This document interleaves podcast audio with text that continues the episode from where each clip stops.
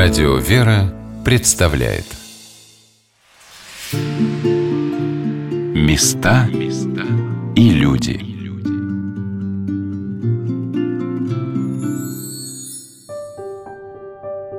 Когда человек впервые попадает на Святую Землю, для него становится важным все, начиная с первых шагов. По дороге в Иерусалим, куда нас повез на экскурсию ключарь подворья русской духовной миссии в честь святых апостола Петра и праведной Тавифы в Яффе, протоиерей Игорь Пчелинцев, я спрашивала батюшку обо всем, что видела.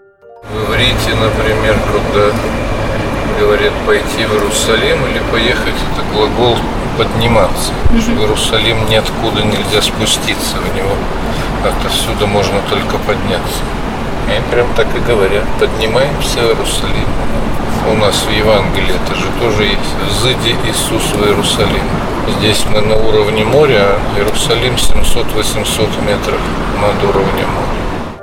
Первое, что поражает по дороге в Иерусалим, той самой, по которой шли и паломники в XIX веке, высаживаясь с парохода на Явском берегу и собираясь на русском подворье в караваны, то, что эта земля вся изрезана холмами и долинами.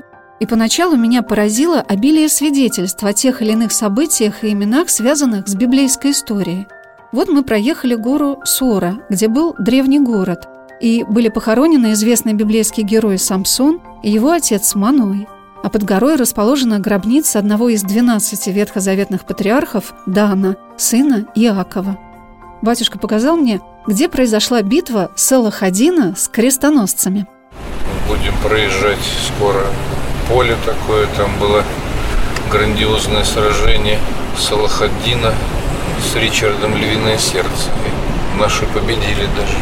В 13 веке татаро-монголы же до сюда дошли даже. В 1260 или 64 год где-то, уже после разгрома Руси, добрались до сюда. И было генеральное сражение. Против них объединились мусульмане и крестоносцы. И совместно победили, прогнали их отсюда. Там уже горы, это вот иудейские горы. Вправо иудейские, а налево идет Самария. Сейчас въедем в долину, где была битва Ричарда Львиное Сердце с Салах ад-Дином. Долина Монжезар называется, ну по-французски так. Битва при Монжезаре на этом поле. Такое удобное для сражения, такое место среди холмов. Слева будет древний очень город, раскопки вот здесь, на этом холме. Город Гезер. И владели, по-моему, последовательно все цивилизации, которые тут были. И хананеи, и филистимляне, потом евреи. По-моему, царь Соломон захватил его. Он такой контрольный пункт долины был. Гезер на иврите значит морковь.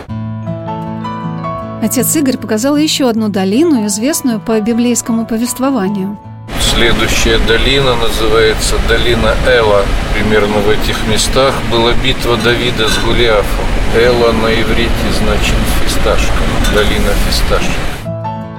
Все холмы и долины засажены плотными рядами деревьев. Мне показалось, не такими старинными. Батюшка Игорь рассказал, что озеленение каменистых холмов Израиля происходило в 60-е годы XX века. Они в начале XX века образовали еврейский земельный фонд, так называемый Эринка и Металь Исраэль, ККЛ называется. И собирали по всему миру средства специально для озеленения. И покупали тоже, собственно, деревья, саженцы, здесь же не было ничего. Возили сюда. Они за 20 век высадили 280 миллионов деревьев здесь. И продолжают это все делать. Не остановилось еще. Все ближе и ближе, продвигаясь к Иерусалиму, мне хотелось увидеть его, как на фотографиях, которые я не раз видела. Но, наверное, самым сильным чувством было то, когда ты вдруг оказываешься внутри места, о котором столько думал и мечтал. Заехав в Горненский монастырь и в русскую духовную миссию, мы оказались у львиных ворот старого города, окруженного древней стеной. И тут и началось наше настоящее паломничество.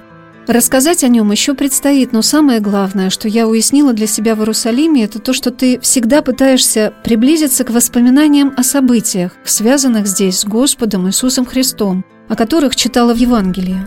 Если человек не успел еще с ними познакомиться, многое останется незамеченным. Еще мне показалось, что группой по старому городу идти легче. Проходя в другой день тем же путем, но в одиночестве, я даже заблудилась, настолько улочки похожи одна на другую.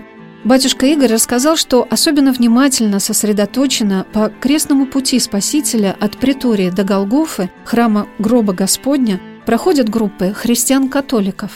Есть разные группы паломников, тоже, наверное, зависит от степени воцерковленности людей. Одни, вот там, допустим, гид перед началом крестного пути предупреждает, и час мы с вами идем до Голгофы, это займет там, около получаса, допустим. Давайте эти полчаса будем читать про себя какую-нибудь Иисусу молитву, например, там, Богородицу. Просто молиться, не будем болтать, не будем отвлекаться на магазины, на экзотику местную. Посвятим это время Господу, страдающему, который шел с крестом по этому пути. Кто-то получается, а кто-то, видишь, что люди, как сейчас, селфятся, фотографируют, все, и я думаю, это вот как мимо проходит, это такое великое дело. Действительно, не так много нужно времени, чтобы пройти крестным путем, как бы странно ни казалось, но не такой длинный, может, около километра, меньше, может. И, может быть, для нас такой пример, очень хорошо ходят католики. Люди идут с молитвы вместе, даже некоторые хором читают молитву, сосредоточением. Некоторые несут крест. Я думаю, для кого-то это имеет тоже значение. Там большие кресты даются такие, с ним можно пройти хотя бы, может быть, внутренне хоть чуть-чуть пережить, что чувствовал Спаситель. В нашей сегодняшней программе невозможно охватить всего рассказа о путешествии к храму Гроба Господня. Но без него было бы невозможно понять, насколько человеку, прибывающему на Святую Землю, предстоит совершить огромный труд. Наверное, поэтому я так мало видела людей, путешествующих с детьми. Дело не в сложности маршрута или климата. Все это надо суметь осознать. Просто посмотреть, сфотографировать, даже приложиться без ясного понимания, где ты находишься, наверное, неправильно.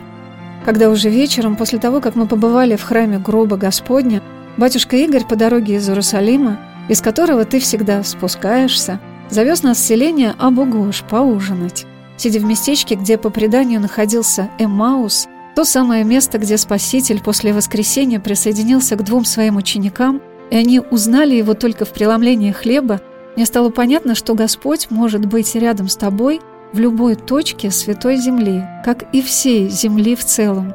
Главное, ты должен быть к этому готов. Я спросила батюшку, трудно ли человеку на Святой Земле, где пребывает очень много людей других конфессий, молиться. Просто можно на какое-то время абстрагироваться немножечко от суеты города. То есть это такой труд, да, все-таки? Молитвенное сосредоточение в любом случае труд, даже если нету рядом лишних шумов. Все равно, чтобы сосредоточиться, нужно какое-то внутреннее напряжение, что ли, такое. Я не могу об этом говорить, я не умею молиться, но читал в книжках, что у святых отцов молитва не зависела от внешних раздражителей, как один святой писал. Даже если ад вокруг будет бушевать, ты не должен оставлять молитву, а тебя не должен оставлять внутренний душевный мир сердечный. Это такое, может, высшее состояние, к которому должны стремиться, но очень так это осторожно стремиться. Без руководства, опыта молитвы, особенно в каких-то без внутреннего, внешние действия могут привести к расстройству ума и сердца. Каждый человек попадает в то или иное святое место в определенный период своей жизни, когда для него это очень нужно. Когда на Явском подворье я беседовала с прихожанами храма, многие говорили о том, что для них вхождение в церковную жизнь началось со встречи на Святой Земле со священником. И для них этим человеком стал отец Игорь. Я была крещена в России в возрасте 30 лет, потом было 17 лет, как это называется, в заморозке находилась. А потом растаяла, мамочка меня отмолила, царство небесное, благодаря отцу Игорю, благодаря ему. Одна только его фраза на этой исповеди, когда в 17 лет я подошла, не исповедовалась, не причащалась, подошла к исповеди. Говорю, так, отец Игорь, я не исповедовалась, не причащалась 17 лет. Он говорит, вы знаете, что без исповеди и жизнь невозможно, и умереть нельзя. Вот так, и все, мне как-то это прям в сердце, эти слова. Они такие простые и такие верные. Жизнь и смерть есть у каждого из нас. И если без этого нельзя, значит, надо ходить, исповедоваться, причащаться. Светлана поделилась своими впечатлениями о празднике Святой Праведной Тавифы. Я в Ришон-Лиционе живу. Где? Ришон-Лицион. Да, это городок такой, ну как городок. Это часть от большого вот этого района Тель-Авивского. Один из больших районов. Вот прихожанка этого храма? Да. Сколько лет уже? Последние, я думаю, лет 7, наверное. Да? Как отец Игорь пришел, я не застала предыдущего отца Пимена. Чем вы занимаетесь вообще в Израиле? Работаете? Я работаю в Израиле. Конечно, как и все, без работы здесь нельзя. А приход, это, собственно, и есть жизнь настоящая. Это радость, это какие-то печали сюда несешь, горести. И всегда получаешь утешение. Тавифа нас никогда не забывает. Ни в мелочах, ни в крупных. Это действительно чудо. Сегодня чудесный день. На мой вопрос о том, что является главным в образе святой праведной Тавифы для Светланы, она ответила. Ну, это очень лично, это невозможно словами выразить, как и все, что происходит чудесное, божественное. Это невозможно словами. Она помогает реально, выполняет даже просьбы, если они, конечно, достойны, простые, человеческие. Наверное, она больше помогает быть доброй мне самой, потому что это то, что на самом деле всем не хватает, я думаю, доброты искренне. Мир слишком зол, он заражает нас постоянно вот этой энергией. Супруга протоиерея Игоря Пчелинцева, матушка Марина, ответила на мой вопрос, а сложно ли здесь находиться людям, приезжающим на Святую Землю на место постоянного жительства. Мне кажется, тут приходится делать такое разграничение. Святая Земля – это одна история, а государство Израиль – это другая история. И мы тут, собственно, живем при храме, поэтому у нас жизнь очень локальная, можно сказать, закрытая, монастырская. Мы работаем, мы здесь питаемся, мы живем здесь. И с внешним миром мы не очень много контактируем. А он другой, конечно, мир, ты тут другой. Люди, которые приезжают сюда на постоянное место жительства или по рабочей визе, они, конечно, имеют другую жизнь, другие обстоятельства. И они сложные. Но, насколько я знаю, если человек оставляет все, что он там нажил, все свои привычки, связи, дом, приезжает на новое место, он должен начать все с нового листа. И все же незнакомые все, как бы, уклад жизни, отношения между людьми, все другое. Язык, конечно, другой. Бывает сложно. А вот чем поделились Тамара и Юлия, приехавшие в Израиль из Сибири, скучают ли они по родным местам? Мы из Челябинска. Из Челябинска? Да, я из Омска. Мы сибиряки. Сибиряки. Ой, так вам тут, наверное, трудно, жарко. Ну да, жарковато летом бывает. Но ничего же, немножко адаптируемся. Ну, скучаем, конечно, как болеем за Россию, переживаем, а как же, родина же. Как сердце-то не выкинуть, как все равно, не знаю. Я в душе как бы все равно русская. Не знаю, я русская. Мне все, что русское, мне все родное. Вы здесь нашли уже применение, работу там как-то? Ой, ну, конечно, мы же тут уже 18 лет, а тут невозможно не работать. Тут, если не будешь работать, будешь на улице жить. Не забалуешь. Квартиру снимаешь, схерут, надо его оплачивать. Квартира съемная, все счета оплачиваешь. Здесь услуги, не оплатил квартиру, пришли, выставили, до свидания. Здесь никто ни с кем не чикается. Здесь в этом плане очень строго. Сегодня на «Волнах Радио Вера» мы рассказываем о подворье русской духовной миссии в честь святых апостола Петра и праведной Тавифы в Яффе, о замечательных людях, которые обрели здесь место своего служения, своей жизни, обрели своих молитвенников. Ключарь подворья протоиерей Игорь Пчелинцев рассказал, что несколько лет назад для храма была написана икона собора Явских святых, покровителей одного из самых древних городов на земле. Меня особенно очень греет, что Елизавета Федоровна, которую я очень почитаю с первых шагов своего священства, так особенно у меня с ней свои личные какие-то духовные истории связаны, очень такие серьезные, что она здесь была, она не чужая для этого храма. И вот у нас написана икона в 2013 году «Собор Явских святых». Там она практически на первом месте стоит и изображена иконописцем, как она благословляет строительство храма. Это вот момент мы ввели в иконописную историю ее присутствие на нашем участке. Также на иконе собора Явских святых изображены праотец Ной и пророк Иона. Есть предание, источника я, правда, сам не нашел, но о нем многие говорят, что Ной здесь строил свой ковчег. Перед началом потопа, видимо, жил вот в этих краях со своим обширным семейством, и отсюда ковчег отправился плавание по водам потопа. Потом уже предстал в горах Араратских, и сын Ноя Яфет, опять же, это предание, вернулся сюда и основал город. Яффа – один из первых городов в истории, в принципе, это археологически подтверждается, и история много тысяч лет. первых городов на этой территории. На земле вообще, на земле. В принципе, да. Поэтому это очень такой интересный момент. И слово Яффа на иврите означает «красивое, прекрасное». Город на иврите женского рода. Да? Потом из ветхозаветных пророков здесь отметился пророк Иона, стремясь избежать и выполнение воли Божией. Он в Яффе, Иопии, как ее называли еще в древности, садится на корабль и пытается убежать в город Фарсис. На море случается буря, моряки его по его просьбе бросают в море, его кит его проглатывает и через 3 дня выплевывает на берег где-то в этих же краях. Несколько городов Израиля борются за право обладания пророком Ионы. Но я думаю, что у Яффы самые большие очки в этом споре. Поэтому там в старой Яффе есть даже памятник киту такой, значит, и что-то с Ионой связанное такое. Но для нас это яфский персонаж. Тем более, что об этом уже не из предания, а из Священного Писания мы знаем точно. На следующий день после праздника я отважилась одна поехать в древний город Лиду, ныне Лод, где находятся мощи святого великомученика Георгия Победоносца. Я приехала к закрытым дверям греческого монастыря. Но вскоре прибыла группа сербских паломников, и храм открыли. Трудно описать свое впечатление, когда ты прикладываешься к гробнице, покрывающейся на твоих глазах святым благоуханным миром. Но надо было спешить возвращаться обратно, потому что накануне шаббата, дело было в пятницу, переставали ходить даже маршрутки в Тель-Авив. Великомученик Георгий Победоносец также является покровителем города Яффы. И новозаветные святые, во-первых, Петр Тавифа, это уже само по себе. Петр, помимо воскрешения Тавифы, в Иопии с ним случилось чудесное событие, когда он на берегу моря в доме своего друга Симона Кожевника отдыхал на крыше.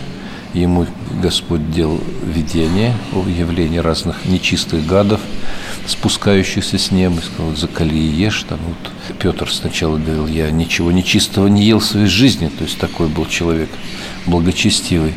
Господь ему говорит тут вот 2 мысли очень важные. То, что Бог осветил все свято, все чисто.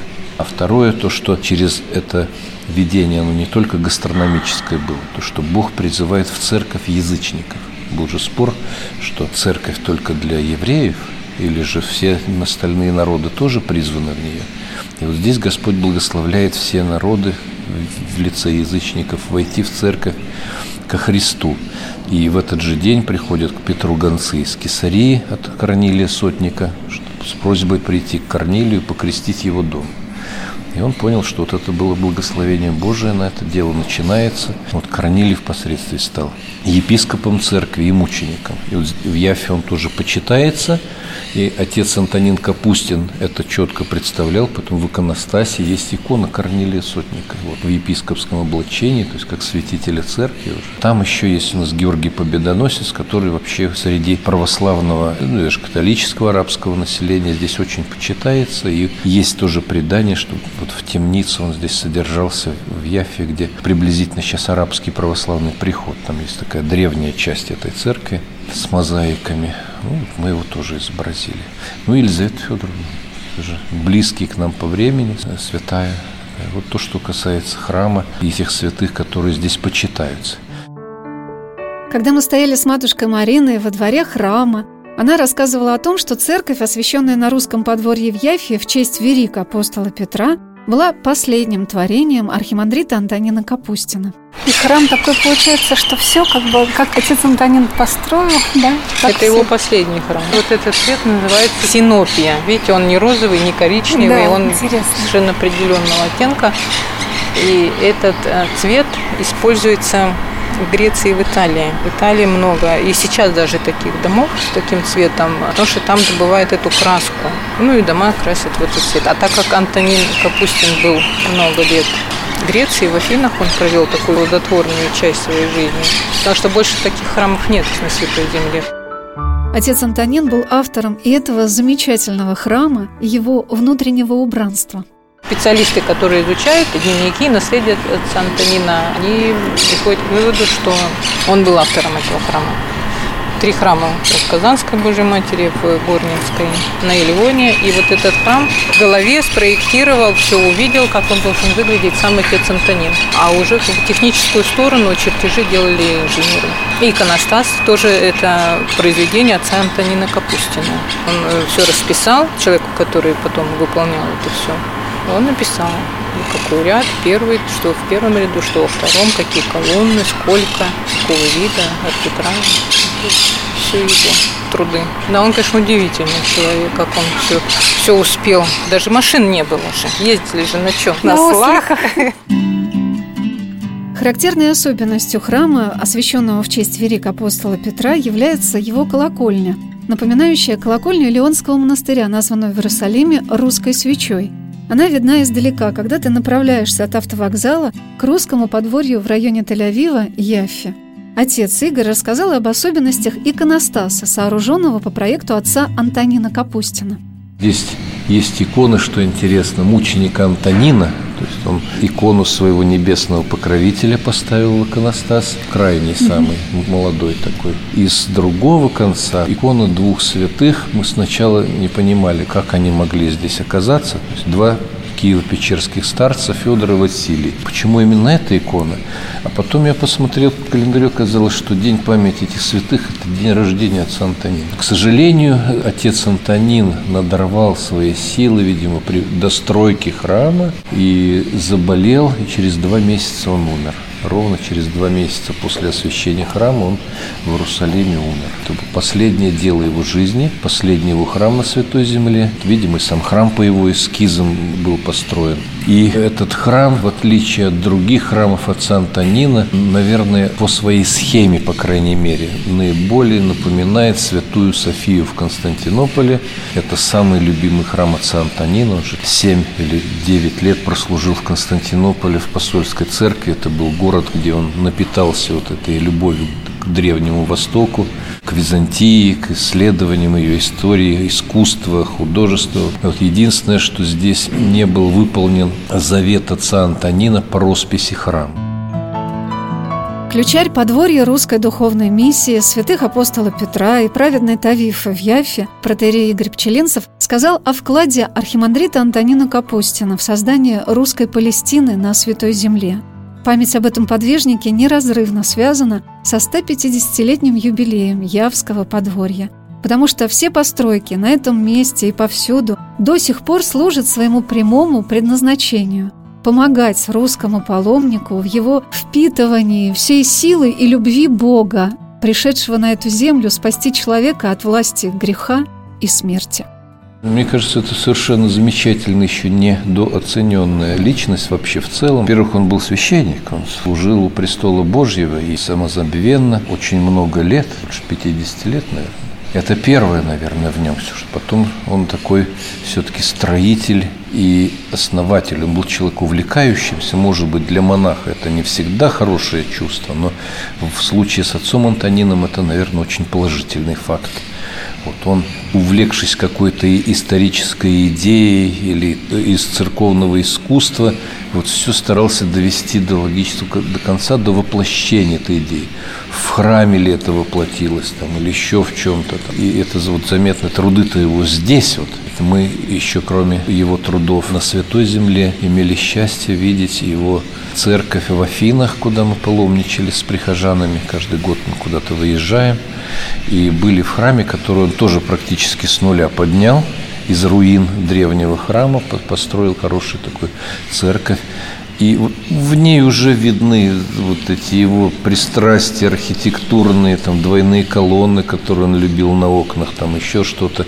Там это было воплощено впервые. А здесь уже спустя 20-30 лет, наверное, в какой-то более совершенной форме, изучая и античность греческую, и искусство древнегреческое, и византийское.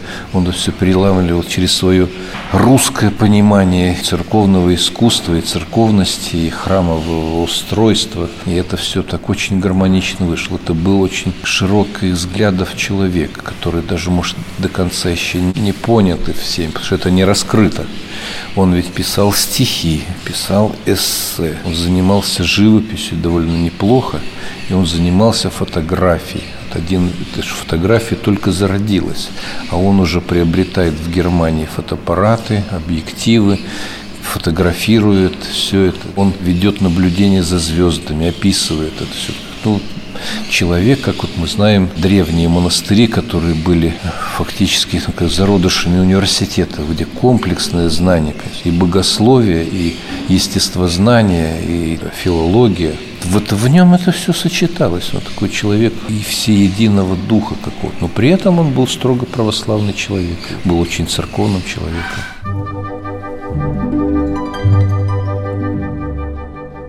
Завершается наш сегодняшний рассказ о подворье русской духовной миссии в честь святых апостола Петра и праведной Тавифы в Яффе. И мне бы хотелось на волнах Радио Вера еще раз поздравить всех служителей и прихожан этого прекрасного храма с замечательным юбилеем, 150-летием подворья, с пожеланиями процветания, мира, любви, радости и помощи Божией на многое и благое лето.